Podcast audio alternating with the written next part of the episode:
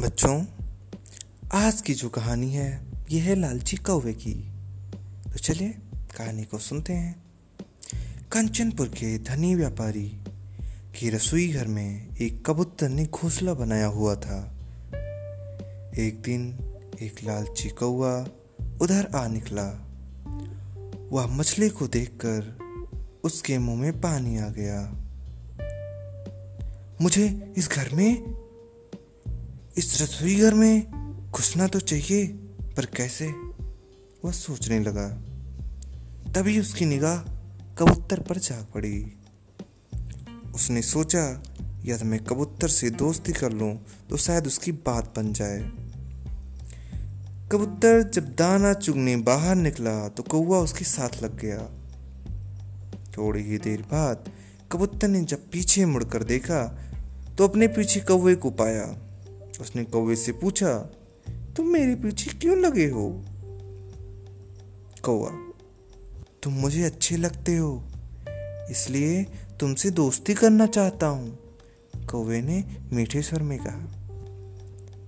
कबूतर, बात तो तुम ठीक कह रहे हो, मगर हमारा तुम्हारा भोजन अलग अलग है, मैं बीज खाता हूँ और तुम कीड़े, कबूतर ने ऐसा कहा। कौआ कोई बात नहीं, हम इकट्ठे रह लेंगे। कौवे ने चापलूसी की। शाम को दोनों पेट भरकर वापस आए। व्यापारी ने कबूतर के साथ कौवे को भी देखा तो सोचा कि शायद यह कबूतर का मित्र होगा। उसने दूसरा घोंसला रसोई में कौवे के लिए लगा दिया। एक दिन व्यापारी ने रसोइये ने रसोइये से कहा एक दिन व्यापारी ने जब रसोइये से कहा, आज कुछ मेहमान आ रहे हैं, उनके लिए स्वादिष्ट मछलियाँ बनाओ। कौवा यह सब बातें सुन रहा था। रसोइये ने स्वादिष्ट मछलियाँ बनाई। तभी कबूतर कौवे से बोला, चलो, हम भोजन करने बाहर चलते हैं। मगर कौवे ने कहा, आज मेरा पेट दर्द कर रहा है। इसलिए तुम अकेले ही चले जाओ।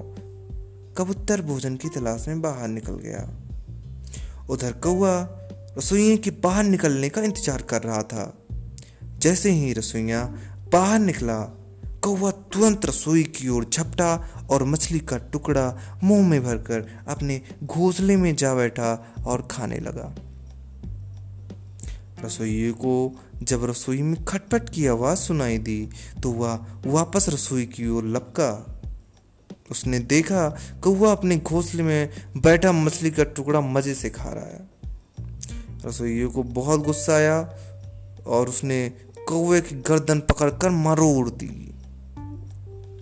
शाम को जब कबूतर दाना चुक कर आया तो उसने कौवे का ये हस्र देखा। जब उसने घोंसले में मछली का अध खाया टुकड़ा देखा तो उसकी समझ में आ गया कि उसने ज़रूर लालच किया होगा और तभी उसकी यह हालत हुई है। तो बच्चों, हमें इस कहानी से शिक्षा मिलती है कि लालच की वसीभूत होकर प्राणों को संकट में डालने से बड़ा मूर्ख और कोई नहीं। मतलब हमें लालच में पड़कर अपने प्राणों को, यानी अपने जीवन को संकट में नहीं डालना चाहिए। हमको किसी ऐसे चीज़ के लिए लालच नहीं करना चाहिए, जिससे हम, हमको अपने प्राण गंवाने पड़े। तो बच्चों, आगे से हम बात को अपने ध्यान में रखेंगे और लालच नहीं करेंगे। और दूसरों को भी बताएँगे कि लालच करना बुरी बात होती है। तो बच्चों, चलो हम मिलते हैं आपसे दूसरी कहानी में। तब तक के लिए आप अपना ख्याल रखें।